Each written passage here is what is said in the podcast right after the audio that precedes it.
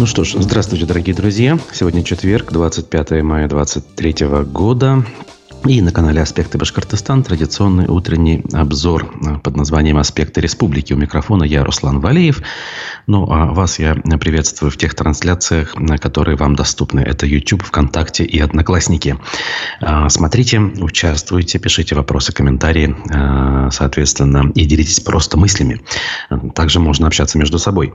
У нас в ссылках к нашим трансляциям, в описаниях, точнее, к трансляциям, есть ссылки на соседние наши соцсети. И самое главное, есть ссылка на сервис Boosty, с помощью которого вы можете делать добровольные пожертвования в наш адрес. Если у вас есть на то желание и возможности, делайте, пожалуйста. Даже самые символические небольшие суммы, сродни там 25-30 рублям, вроде как немного, но для нас это все очень важно.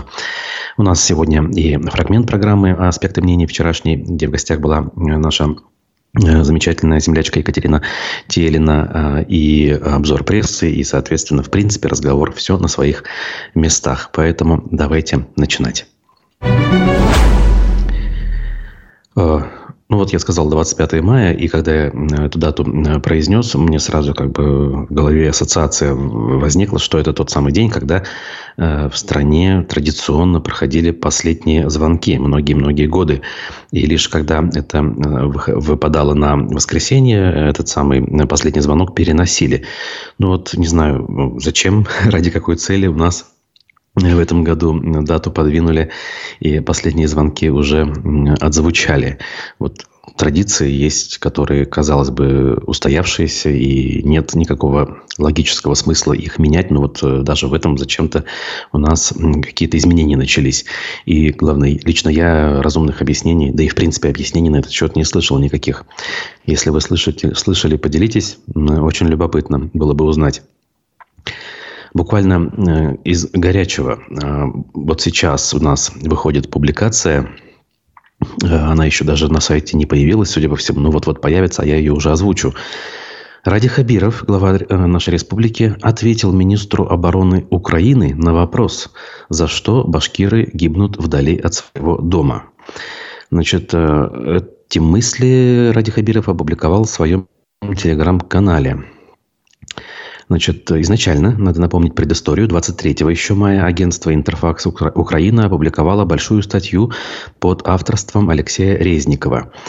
Кое-что процитирую. «Республика Башкортостан занимает 7-е место по численности населения среди субъектов Российской Федерации и 10-е по размеру валового регионального продукта», оперировал цифрами Резников. Однако по итогам 2022 года регион был на 20-м месте по качеству жизни и в 3-м десятке по уровню благосостояния семей. И это на фоне аномально высоких доходов Российской Федерации от продажи нефти и нефтепродуктов. Дальше. Пишет Резников.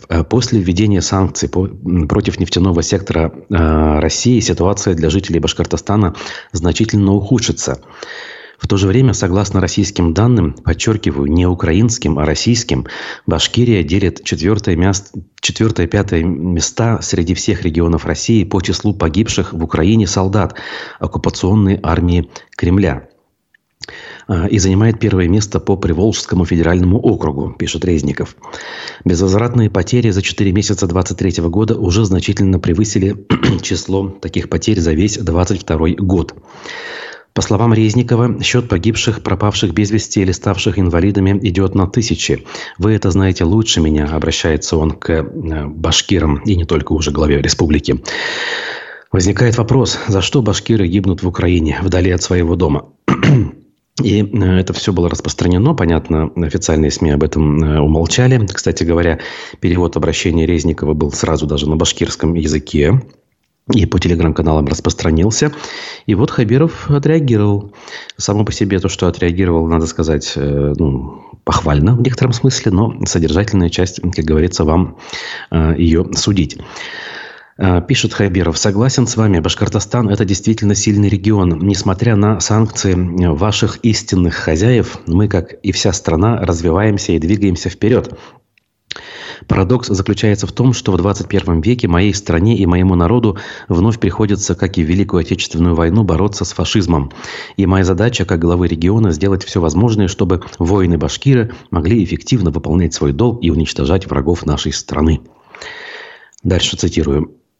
Ответ Хабирова. При этом мне, как и многим, искренне жаль сотни тысяч украинских парней и мужчин, которые погибли и будут погибать на этой войне, на которую их обрекли те, кто преступно захватил власть в Киеве, предал свой народ, идеалы предков и присягнул нацизму, продолжает Хабиров.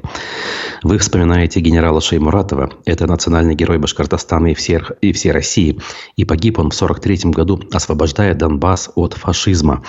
И кто бы мог подумать, что через 80 лет потомкам генерала Шаймуратова придется делать то же самое, что и нашим отцам и дедам. Защищать наши ценности и спасать мирных жителей. Полную версию и того, и другого обращения, я думаю, что вы легко найдете. Если пороетесь, выводы, как говорят, делайте сами. Единственное, я бы все-таки добавил факт, который является бесспорным. И в данном случае он противоречит некоторым словам Хабирова и противоречит всей той риторике, которая последний год льется в уши наших с вами сограждан. Я имею в виду так называемый режим, который захватил, дескать, власть в Киеве. Я напомню, что нынешний президент Украины Зеленский был избран на выборах в 2019 году, набрал больше 70% по всей стране, как на Западе, так и на Востоке. И результаты этих выборов были официально признаны Кремлем. Владимир Путин поздравил Зеленского с победой на тех выборах. То есть он признал их легитимными. Он не назвал их государственным переворотом, а в принципе, согласно нормам международного права, дал понять, что это все законно. И вот теперь, уже больше года, законно избранную власть в Украине у нас называют режимом, который якобы захватил эту самую власть. Ну что ж, как говорится, каждому свое. Скоро эта публикация будет на «Аспектах», а я пока двигаюсь далее. Вчера состоялось судебное заседание. После довольно-таки продолжительного перерыва в Кировском райсуде продолжили рассмотрение дела Лилии Чанышевой. Традиционно заседание было закрытым, и после его окончания журналисты смогли взять комментарии у адвоката. В частности, Сергей Макаренко прокомментировал происходящее. Значит, заседание заключалось уже в том, что шли прения сторон, а прения – это уже буквально предпоследняя часть любого процесса. Дальше идет последнее слово обвиняемого и уже вынесение приговора. Цитата по Макаренко. Там у нее 25 листов, имеется в виду, в выступлении самой Чанышевой. Из них 15 она уже озвучила.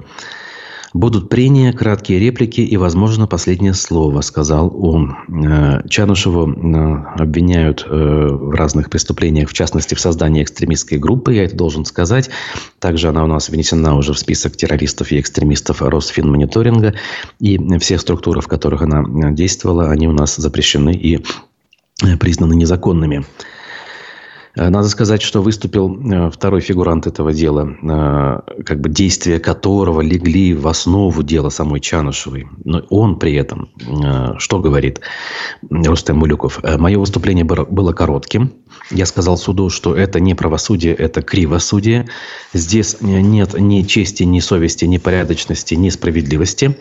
Тратить время распинаться не стал. Сказал, что не состоял в штабах Навального. Сказал, что не согласовывал текст своего выступления на митинге, я напомню, 12 июня 2017 года. Кстати, последнем согласованном массовом митинге. И сам выступал экспромтом», – продолжил Мулюков. «Сказал, что дело сфабриковано, а доказательства строятся только на обвинениях со стороны сотрудников правоохранительных органов». Самому Мулюкову суд назначил наказание в виде запрета определенных действий еще в марте. Мы понимаем с вами, что дело Мулюкова в данном случае, оно лишь идет в нагрузку, как обоснование основного дела Лилии Чанышевой. Это понятно. Надо отдать должное активисту, что он выбрал единственно верную позицию говорить как есть и стараться это дело в отношении самой Чанышевой развалить, потому что обвинять ее в том, что на митинге, который происходил по принципу открытого микрофона, выступал человек и говорил какие-то нехорошие антизаконные вещи – и за это обвинять Чанышеву, безусловно, это нонсенс и к правосудию отношения никакого не имеет. Мы догадываемся, что в ближайшее время дело уже будет идти к завершению, и мы ждем, соответственно, решения суда, если его можно все-таки называть судом. Тем временем у нас официальная власть не дремлет. Как вот мы вначале заметили, она реагирует даже на высказывания министра обороны украинского, ну и продолжает делать свое дело, выводя Башкирию в первые ряды по числу тех, кто едет воевать. В Башкирии сформированы еще два добровольческих подразделения. Значит, на 25 мая, то есть на сегодня, запланирована отправка башкирского танкового батальона имени Сергея Зорина. Вот у каждого подразделения имя, да? А также башкирской зенитно-артиллерийской батареи имени Шарифа Сулейманова. Торжественная церемония должна пройти с территории патриотического парка «Патриот». В 14:00 ранее сообщалось, что Советская площадь, откуда обычно отправлялись добровольческие части, занята в эти дни международной книжной ярмаркой Китабэра. Вот так вот. И напоминаем мы, что Сергей Зорин и Шариф Сулейманов – это герои Советского Союза, народом из Башкортостана. Так, прочитаю, что пишет пользователь, наш традиционный зритель с ником 1.1. Реальные инагенты среди чиновников, которые дербанят бюджет, создавая мнимую комфортную среду. Сегодня очередной сход жителей против баблоустройства шикарного сквера Михалева. Коррупция в чистом виде. Ну вот, хоть и эмоционально, в общем, но не могу не согласиться. Да, это очень похоже именно на то, о чем пишет наш зритель. Так, дальше будем двигаться. У нас еще одна горячая точка на карте Уфы возникла. Казалось бы, откуда ни возьмись. Пруфы об этом пишут. Но не все там однозначно. Митрополит открестился от храма на городище Уфа-2.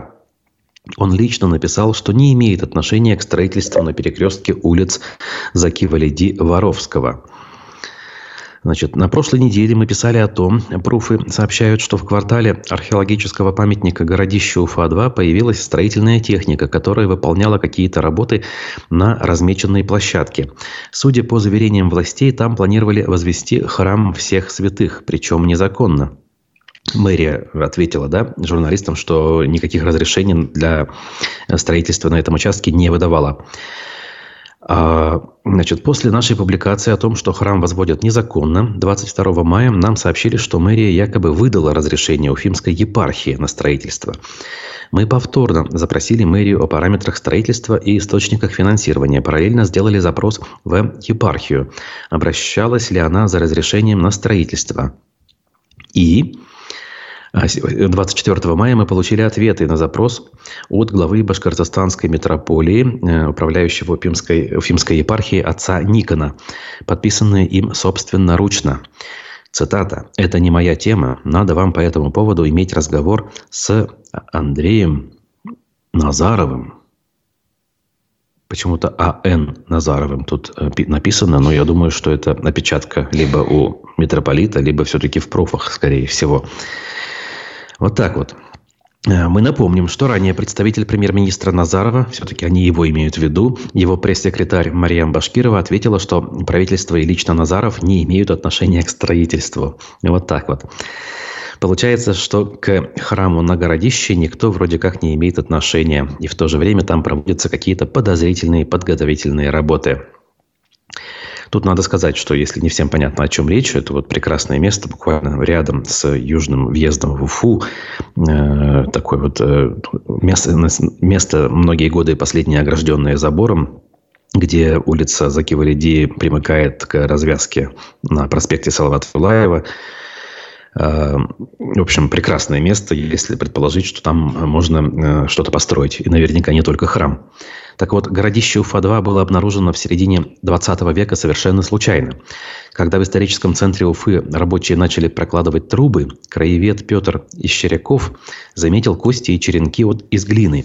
Изучив находки, ученые пришли к выводу, что все это принадлежит древним людям. Полноценные раскопки начались только через несколько лет. Тогда и выяснилось, что до появления Уфы существовал другой город в этом месте, где проживали племена-носители бахмутинской культуры, которые, по мнению ученых, оказали влияние на в результате позже возникший башкирский этнос. Археологи утверждают, что город был хорошо известен иностранным купцам, которые везли сюда товары со всего мира. Ну, наверное, известного на тот момент мира, за исключением заокеанских Америк. Этот древний город просуществовал до прихода Ивана Грозного в XVI веке. При царе на месте города была заложена крепость и построен Уфимский Кремль, а территория вокруг была расчищена. В 1961 году городище Уфа-2 получило статус историко-археологического памятника, а изучение древнего поселения являлось делом жизни ученого Нияза Мажитова. Ему и Петру Ищерякову принадлежат первые публикации о памятнике. В результате, как мы с вами понимаем, то есть обнаружено было, признано было, но каких-либо серьезных действий там, в плане облагораживания территории и так далее, ничего за те годы, что прошли, не произошло. И вот сейчас, я так понимаю, если верить вот всему тому, что мы видим, хотят тупо застроить современными зданиями, пусть даже и церковью. В том числе мы можем полагать, что там не только церковь может быть. Печально, печально. Но ничего другого от наших чиновников мы ждать не привыкли. А сейчас, друзья, небольшая пауза. У нас, на мой взгляд, замечательный фрагмент вчерашнего эфира. Разиф Абдуллин пообщался с Екатериной Телиной. Это специалист по организации мероприятий, вообще специалист широкого профиля, я бы сказал. Вот. Не часто она бывает в эфирах. И вот сейчас буквально фрагмент о том, как вообще, что у нас с вами происходит, что нас окружает, когда это закончится, повернется ли это в лучшую сторону, или нам и дальше терпеть происходящее в том виде, как это есть. Давайте послушаем. В нашей стране общество будет, на мой взгляд, расколото на какие-то две части, одна из которых поддерживала и поддерживает Владимира Путина и специальную военную операцию. А вторая часть, она молчала, но она была против этой специальной военной операции, потому что высказывать свое мнение против сейчас достаточно рискованно. И как вот эти люди с противоположным взглядом, на твой взгляд, будут взаимодействовать дальше? Так же, как и сейчас они взаимодействуют. Практически никак. Я вообще не сторонница взгляда одна часть нашего общества за, другая против. Мне кажется, этих частей три. Третья, которая молчит. Вот абсолютно по Пушкину народ безмолвствует. Эта часть – большинство. Как можно еще судить про общественное настроение? Ну, допустим, наблюдать, о чем люди говорят в обычных чатах. Обратите внимание, никто не обсуждает внешнюю повестку просто потому, что за это, кстати, во всех чатах обсуждение политики – это мгновенный бан. За исключением специальных. Да, да, но я сейчас говорю про вот среднюю температуру по больницам. Люди обсуждают все, что угодно, зациклены на каких-то очень мелких, сиюминутных проблемах, а все, что сверху, вот хоть трава не расти. Мне кажется, что общая апатия и агрессия, которая идет против соседа, но не против того, кто сверху или снизу, а именно горизонтально, просто потому что так проще. И вот эта основная масса людей, им, в принципе, все равно. Они не за, они не против, и они не колеблются. Дело в том, что, мне кажется, вот эта выученная привычка жить сиюминутной проблемой, собственной, бытовой, частной, это как панацея для того, чтобы не свихнуться, когда от тебя мало что зависит или вообще ничего не зависит. Раз я не могу на это повлиять, займусь-ка я собой. Это такой нарратив очень древний. Наше дело маленькое, да? Там наверху виднее, царь-батюшка... Бояре сами знают, есть что еще делать. Есть другой нарратив. Я начальник, ты дурак. Ты начальник, я дурак. Я к тому, что нам, в принципе, свойственно на протяжении многих веков не тратить свою энергию на то, что ты не можешь изменить, и сосредоточиться на том, что ты изменить в состоянии. А ты изменить в состоянии только собственную жизнь. Вот, соответственно, ты сам себе там находишь и друзей, и врагов, и тратишь энергию туда. Поэтому в раскол как таковой, в некое гражданское противостояние, я не вижу к нему предпосылок. Те части, которые сильно за или сильно против нашего общества, они слишком малочисленны, на мой взгляд, для того, чтобы привести к некому гражданскому конфликту. Брат на брата не пойдет. Просто потому, что не видят в этом смысла. по крайней мере, причина будет не то, что сейчас происходит во внешнеполитической повестке. Причина может быть в другом. За место под солнцем, за какие-то ресурсы, за должность, запросто. Но вот такого нравственного конфликта, не завязанного на шкурном интересе, я не вижу для этого никаких предпосылок. Мы слишком другие. Я не знаю, что было бы для нашего общества выгоднее, если бы произошел резкий обвал экономики. Или вот такое медленное сползание, потому что при резком, ну, то есть способны люди на действие, при таком медленном нет. Мы привыкли, у нас вообще нормально в нашей парадигме, в нашей ментальности затягивать пояса, перераспределить собственные расходы так, чтобы хватило на еду. Ну, у нас, я не знаю, больше половины общества, наверное, живет от получки до получки. От получки до получки. Это было еще с советских времен, насколько я себя помню. Поэтому ничего и не изменилось, и никаких взрывов не происходит. Все равно человек начинает активно чему-то сопротивляться или за что-то бороться, когда касается его лично и его шкурных интересов. Большинство населения занято самовыживанием. Это понятно, но тем не менее, понимаю, что академик Роберт Нигматуллин не может там предсказать будущее, что будет, если эта тенденция сохранится. Никто не может предсказать. Типа, это медленное сползание будет идти и дальше. Можно сказать, а при чем тут Родина в опасности? При чем тут опасность? Сползаем мы медленно. О том, что мы станем менее сильными, по его мнению. То есть вот эти все вещи придут к тому, что мы станем легкой добычей. Для кого-то. Для кого-то. Хотя кому мы нужны? Ну, нужны не мы, а земли, ресурсы. Можно также возразить. Ты уверен в этом, Разив? До этой СВО мы увидели, сколько было иностранного бизнеса после Великого Исхода. Да, у нас был, когда-то было великое переселение народов, а тут великий исход без иностранного бизнеса из России. Зачем им завоевывать что-то насильственным путем, когда можно если они прекрасно выкупали целые отрасли и прекрасно здесь развивались, зарабатывали и так далее? Ну для чего? Целесообразность-то какая? Наши ресурсы... А что, в той же Роснефти или в других больших госкорпорациях нет иностранного капитала и иностранного участия? Да есть. Я не вижу никакой, с точки зрения обычной логики, никаких мотиваций для того, чтобы что-то с этой огромной территории сделать нехорошее. Давай представим, что мы живем все на лестничной клетке. Мы с тобой соседи. И вот я сумасшедшая, плохо себя веду, я кричу в 3 часа ночи, не даю тебе спать. Твои действия, скорее всего, какие? Максимально отдалиться и законопатить все выходы и входы. Ну, либо переехать подальше. Либо переехать подальше, если нет такой возможности. Либо вызвать полицию для того, чтобы она меня утихомирила, собственно говоря, то, что сейчас и происходит. Как-то воздействовать цивилизованными методами. Вот. И в любом случае отгородиться. Вот первое желание будет отгородиться, делай, что хочешь на своей территории, только меня не трогай. Я думаю, что вот эта вот логика, сейчас, если посмотреть, они же всячески от нас стараются отгородиться. Нас законопачивают. У нас идет сейчас процесс герметизации и с внешней стороны, и с внутренней стороны. Не нужны им наши ресурсы. И так проживут. Если посмотреть технические какие-то журналы, сейчас очень активно ведется работа по замене классических видов топлива на какие-то альтернативные и так далее. Я думаю, что найдут возможность. Легче от нас отгородиться. Мы сейчас внутри. Кому выгодна такая герметизация? Для государева двора при потере правителя что выгодно? Выгодно законсервировать и сохранить существующий порядок. Систему законодательных вот этих вот ограничительных мер, просто потому что так легче управлять. Легче управлять. Система основана на страхе. Этот же котел рано или поздно взорвется. То есть, когда крышку закрываешь и начинаешь кипятить воду, она же выплескивается.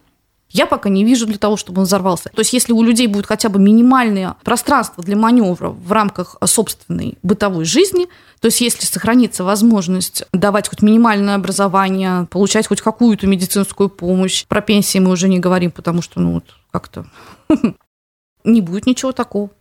То, что наверху щепки летят, до низа особо не долетают. Подожди, а как быть с тем, что наши элиты, не секрет ни для кого, есть там зарубежная недвижимость, какие-то активы, яхты? Ну, значит, будет торг. То, что у них есть какое-то имущество, за которое они захотят побороться и будут бороться, никак не является причиной того, что будет какое-то послабление, какая-то демократизация. С другой стороны, я не исключаю, что, ну, допустим, вот все так, как есть, как я описала. Но, тем не менее, не все же консервативные товарищи, да, в том числе МИХРУ, ну, наверное, захочется, опять же, открытых границ. Такое тоже может быть. Там вопрос, кто перевесит. Екатерина Телина была гостьей программы «Аспекты мнений» вчера. Сегодня политолог Николай Евдокимов. Не пропустите. Ставьте лайки, пишите вопросы. А вот сейчас Артур пишет: Руслан, доброе уфимское. Как дела там с цирком? Нашли деньги или как мечеть будет стоять 10 лет? Ну, судя по тому, что я знаю, никаких денег реальных пока не нашли. Хотя обещания, конечно, были. И что-то мне подсказывает, что он даже стоять не будет. Ну, постоит, может быть, лет еще 10, да, действительно. А потом все это печально закончится. Уж не поклонник вроде как циркового искусства, но как некий символ, как часть традиции, опять-таки, как архитектурный памятник в некотором смысле, наверное, все-таки спасти следовало бы. Ну, а мы дальше двигаемся. Я хочу обратить внимание на очень важную публикацию. Она не самая свежая, вышла 23-го, но 2 дня назад получается. Но все-таки это надо отметить. «Новая газета». Корреспондент, обозреватель Ирик Муртазин вспомнил историю Куштау, башкирской содовой компании. И неспроста. Желание людей отстоять Шихан Куштау в Башкортостане помогло Ротенбергам получить контроль еще над 18 российскими компаниями. Понятно, статья большая, я сейчас ее не буду даже цитировать. Я лишь коротко скажу, что версия «Новой газеты», а это очень уважаемое издание, она в данном случае совпадает с теми тезисами, которые озвучивает с пеной у рта, не побоюсь этого слова, Ростислав Мурзагулов, ныне гонимый всеми сторонами, скажем так, конфликта в глобальном смысле этого слова. Не только конфликта вокруг Куштау, но и, в принципе, конфликта в обществе. Речь о том, что мы знаем, в принципе, госпакет акций, вот эти вот там 49%, чуть меньше половины, которые в Башкортостане были деприватизированы и переданы в собственность Российской Федерации, в результате передали в управление, пусть и не в собственность, компании «Русский водород». Об этом мы говорили, до конца не понимая, а зачем эта компания, что она дает и вообще в чем смысл. Ну, вроде как особо не переживали. Ну, вроде как уже не в собственности, а в управлении, как бы окей. Гендиректором «Русского водорода» является, собственно, гендиректор БСК Эдуард Давыдов. Ну, так вот, под «Русский водород» действительно так или иначе переданы контрольные пакеты 18 компаний по профилю, близких к содовой, ну, разные химические, скажем так, производства. И, что важно, через хитрую систему офшоров, как это у нас принято, «Русским водородом» в конечном итоге владеют Ротенберги, те самые близкие к президенту России олигархи, которые у нас сейчас владеют не половиной экономикой России, которые исполняют ключевые государственные контракты. Например, Крымский мост построили, сочинские объекты в свое время строили. И, в принципе, глобальные какие-то девелоперские, как сейчас принято говорить, проекты отдаются им практически без торгов, без каких-либо серьезных испытаний. Кто-то скажет, ну и что, собственность им не передают. Но мы с вами прекрасно понимаем, что как бы управление подразумевает извлечение дохода в том числе. Таким образом, волей-неволей события на Куштау, да, отложили, наверное, разработку Куштау. Опять-таки, утверждать, что Куштау полностью в безопасности, вряд ли возможно. Это как бы вопрос пока еще, наверное, будущего. Но так или иначе, все это привело к тому, что олигархи, которые прямыми связями с высшим руководством страны как бы не были замечены, в итоге лишились бизнеса, зато этот бизнес передали как раз-таки близким к Путину людям. Ну, я напомню, что Аркадий Ротенберг – это его друг юности, его значит, напарник или как там соперник во всех смыслах этого слова по дзюдо, которым президент России увлекался еще в юности. Ну и, в принципе, с тех пор они остались друзьями. Поэтому вопрос в этом смысле, мне кажется, еще остается дискуссионным. А кто все-таки был прав в этой истории? Желание людей, конечно же, я не хочу как-то нивелировать, да, и сказать, что люди были неправы. Люди действительно искренне хотели защитить Шихан, природные достояния. Но чего добились мы вместе, в том числе я, это еще вопрос. Дальше. Ну, традиционные вещи к нам поступают о том, что что-то не так с бойцами. Например, очередной боец из Башкирии возмутился задержкой выплат за ранение на спецоперации, Уфа-1 пишет. По его словам, оформить компенсацию не удалось. Его футболят разные ведомства и передают друг другу. При этом вопрос никак не решается. Тут даже фотография есть этого самого Эльдара Атауллина рядом с Радием Хабировым. Он в какой-то момент сфотографировался с флагом «Союз добровольцев Донбасса». Ну, как говорится, когда с шулерами играешь, садишься за один карточный стол, какого результата ты еще ждешь, спрашивается, да?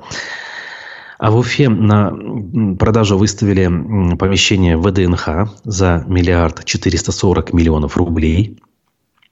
Согласно описанию в интернет-объявлении, площадь продаваемых объектов 65 тысяч метров.